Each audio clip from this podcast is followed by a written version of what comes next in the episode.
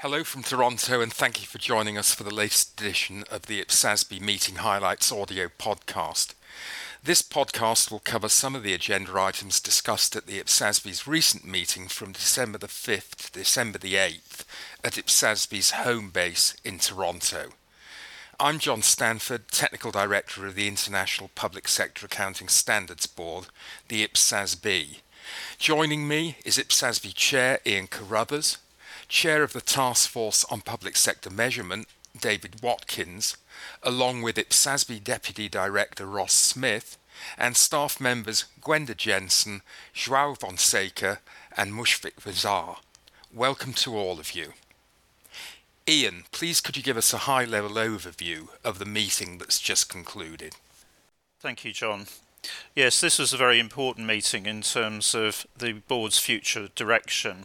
In particular, we approved the consultation draft of our strategy and work plan for the period 2019 through to 2023. We also, as you'll hear later, approved the exposure draft on our proposed new leases standard, which certainly has some important features that we're looking for stakeholder input on. In terms of our other projects that are ongoing at the moment, we very much focused on the way forward on our measurement project and also how that interfaces with the development of application guidance for both heritage and infrastructure. And in terms of looking at the detailed work plan, which will be included in the strategy and work plan consultation document, we also considered how we might take forward the proposals in terms of revenue and non-exchange expenditure. Clearly, the latter is very much dependent on the feedback that we get from our constituents to that consultation, which closes in mid-January. But we felt it was important that we factored in those options that we see as most promising into our future work plans. So I think a very positive meeting in terms of approvals of the strategy and work plan and the leases exposure draft, but also I think we set some good foundations for next year in terms of taking our projects forward. Thank you, Ian. You mentioned the board approval of the strategy and work plan consultation document. Could you and Ross tell us something about the context, the proposed strategic objective and work plan proposals, and plans for outreach? Thanks, John. Yes, our strategy and work plan is extremely important in terms of the board's future direction and also as a way of engaging with our stakeholder group more broadly and getting their input into priorities for future projects. So in terms of the overall strategic objective, we're proposing that remains linked to stronger public financial management internationally, and the board has certainly confirmed that it sees that as the important focus for our standard setting. Then we're also looking at how we actually get input into the strategy for the board. So I'll allow Ross to talk about some of the proposals in the strategy and work plan, and then I'll come back and talk a little bit about the outreach that we're proposing. Thanks, Ian. The strategic objective in the consultation document is really a refinement of the 2015 strategic objective. The main difference related to this strategic objective relates to the 5 strategic themes that have been developed in this strategy document that split the board's activities into the first 3 themes, or themes A to C, which are related to the activities where the board sets standards and guidance for the public sector.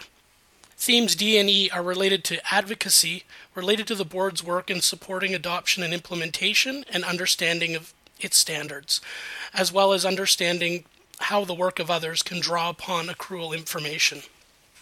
From a work plan perspective, the document outlines the new proposed projects. The IPSASB's work over the 2019 to 2023 period will be focused mainly on projects related to setting standards for public sector issues. However, there will still be some board capacity and staff capacity allocated to maintaining convergence with IFRS. Thanks, Ross. The period 2019 through to 2023 looks to be a very important period in terms of rising levels of accrual adoption around the world. And so one of the features of our consultation on the strategy and work plan will be 3 roundtable events in key areas of the world in terms of the move to accruals. So we will be having roundtables in Africa, in Europe, and in Southeast Asia during the period March through to the end of May next year. And that really is directed at making sure that we get really good, high quality, immediate input to our proposals, and also using that as an opportunity in those key areas actually to raise profile and to connect with PFM professionals in those jurisdictions, in those areas. So it's very much looking to use this as a tool for engagement and a two-way dialogue, and we hope that that will really get a much broader audience, much broader engagement than we've had in terms of our previous strategy and work plan, and that reflects the increasing levels of adoption and therefore the increasing relevance of the standard setting programme to the way in which people manage public financial management and to improvement programmes in that area. Thank you, Ian and Ross, for those details about this hugely important initiative. Joao, please tell us a little bit more about ED64 leases, in particular the main differences from the IASB standard IFRS 16 leases, the areas where the IPSASB would particularly welcome views, and the consultation period. Thank you, John. The IPSASB approved Exposure Draft 64 leases at this meeting. The leases project has been a very interesting and challenging project. Exposure Draft 64 proposes a single right-of-use model for lease accounting, specifically designed for public sector financial reporting. This means that Exposure Draft 64 proposes the IFRS 16 right-of-use model for lessees, but does not propose the IFRS 16 risks and rewards incidental to ownership model for lessors. The IPSASB concluded that the risks and rewards incidental to ownership model is not consistent with the control-based IPSASB's literature.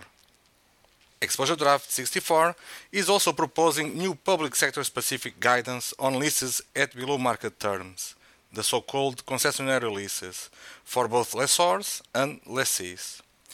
Concessionary leases are prevalent in the public sector and in international organizations. With this new guidance, the IPSASB will be filling one gap in IPSASB's literature that will be useful for IPSASB's constituents. Exposure Draft 64 will be published on January 31st, 2018, with an end comment period of June 30th, 2018. The IPSASB welcomes the views of constituents on the IPSASB's specific proposals on lessor accounting, as well as on concessionary leases for both lessors and lessees. Back to you, John. Thank you, Joao. David, welcome to your first meeting podcast. Could you tell us a bit more about IPSASB's project on public sector measurement and the board's discussions at this meeting? Yes, John. Well, as you know, this project aims to develop an IPSAS with overarching principles for measurement of public sector assets and liabilities. Once the principles are clear, these will guide application guidance on particular topics, for example, measurement for heritage assets and infrastructure, and consequential amendments to individual IPSASs. At this meeting, the IPSASB agreed an approach to developing the outlines for the public sector measurement exposure draft and its wraparound consultation paper. It noted that the ED and CP are down for approval in December 2018, as shown in the revised project route plan. The IPSASB also noted that the ED will address the topic of non-current assets held for sale and discontinued operations. It considered whether discount rates should be covered in the ED and decided to defer a decision on this until September next year. The IPSASB discussed proposals on how staff and the task force should review measurement in individual standards and confirmed their previous decision that we should ensure that existing IPSASs are reviewed against the conceptual framework and then amended where necessary. For references to fair value, staff and the task force will apply a rebuttable presumption that these will need to be revisited unless it can be shown that the reference is to an exit value which is not entity specific. So, John, this is a very exciting project which will comprehensively review IPSAS measurement to make sure that it meets public sector financial reporting needs. As Task Force Chair, I'm very impressed by the IPSASB's willingness to take a new look at IPSAS measurement underpinned by the conceptual framework. Thank you, David. I'd now like to introduce Mushfiq Mazar. Mushfiq joined us last July and is a technical analyst. Mushfiq has been working with Gwenda on collating, summarising and analysing the responses to the consultation paper Financial Reporting for Heritage in the Public Sector, which IPSASB issued last April. Gwenda and Mushfiq, can you highlight some of the main issues that emerged from the consultation and let us know how IPSASB will take this project forward? Thank you, John. The first point I want to highlight is that IPSASB members were very impressed with the quality and thoughtfulness of responses in this paper. Responses came from a diverse set of stakeholders, from all regions and a mixture of English and other language backgrounds. Respondents brought different perspectives, including those of heritage custodians, auditors, preparers, the research community, and valuers. The IPSASB noted that there was good support for many of its preliminary views. For example, there was good support for the views that the special characteristics of heritage items do not prevent them from being considered as assets for financial reporting purposes, and heritage assets should be included in the financial statements if they meet the recognition criteria in the conceptual framework. However, many of the responses raised issues with respect to heritage measurement, which Gwenda will cover. Thank you, Mushfiq. Yes, almost every single response raised challenges with respect to measuring heritage assets. Issues ranged from the relevance of a monetary value for heritage to the difficulty of initial measurement, a need for more measurement guidance, and different views about what should happen with subsequent measurement for heritage. Looking forward, next year the first step is for the IPSASB's Task Force on Public Sector Measurement to develop overarching principles for measurement. Then, once those have been clarified, the Heritage Task Force will use them to consider what application guidance for heritage measurement is needed. The IPSASB will also consider heritage-related disclosures in light of its approach to heritage measurement. Going forward, the IPSASB may also need to consider whether some heritage assets should not be recognised. Back to you, John. Thanks, Mushfiq and Gwenda. And I'd like to thank all those who responded to the consultation paper, and in particular those who coordinated responses from groups of entities. Your input is really valued. Ian, we're coming to the end of a very busy year. Could you briefly summarise the year and what stands out for you in your second year as chair? Thanks, John. Yes, it's certainly been a very busy year. Obviously, the overarching theme for the year was celebration of the 20th anniversary of the IPSAS Standards Development Programme. And I think we certainly as a board have celebrated that in true style with the approval of a whole range of documents. Importantly, we approved the update of the cash-based IPSAS. We've approved 3 exposure drafts this year on financial instruments, social benefits and leases, and we've also issued consultation papers, or will be shortly issuing a consultation paper on the strategy and work plan, which will follow on from the consultation paper on heritage that Gwenda's just been talking about, as well as the paper on revenue and non-exchange expenditure, on which we're looking for comments by the middle of January. So a very rich technical programme, and I think it takes our work forward in a lot of areas that are also very important to our constituents. Now, consistent with the proposals in the strategy, not only has it been an important year in terms of the development of our standards and other guidance literature, I think it's also been an important year in terms of connection with our key stakeholders.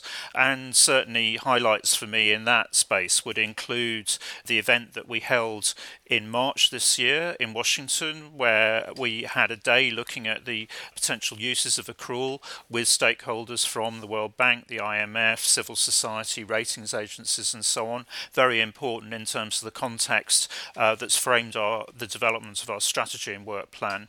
And then also in June, early July, when we discussed the strategy and work plan with the consultative advisory group and then with the public sector standard setters at the second forum, which was held in Winterthur in Switzerland in early July. A really good, rich dialogue with all of our stakeholders and also with the Public Interest Committee during the year. So it really stands out for me as a year when we connected well with our constituents, and we also laid some important plans for the coming years where I think we will increase that connection with our stakeholder group and hopefully the impacts of our standards. So I think all in all, a good year and definitely a worthy celebration of the 20th anniversary of the IPSAS programme. Thank you, Ian, for that very positive summary of the year. IPSASB will issue both the consultation paper on the strategy and work plan and ED64 leases in January 2018, so watch out for those consultation documents. We've almost reached the end of this latest IPSASB audio podcast. Thanks to all who've joined me today and to you, our listeners, both now and throughout 2017. The next IPSASB meeting will be from March the 6th to March the 9th, 2018 in New York. Meetings of the IPSASB are open and members of the public may register as observers. More information is available on the IPSASB website, www.ipsasb.org. All audio podcast meeting highlights are available in the meetings section of the IPSASB website, and listeners can find us on iTunes by searching for IFAC Accountancy Podcast. Listeners can also follow us on Twitter at IPSASB_news. Thank you for listening and join us again in March.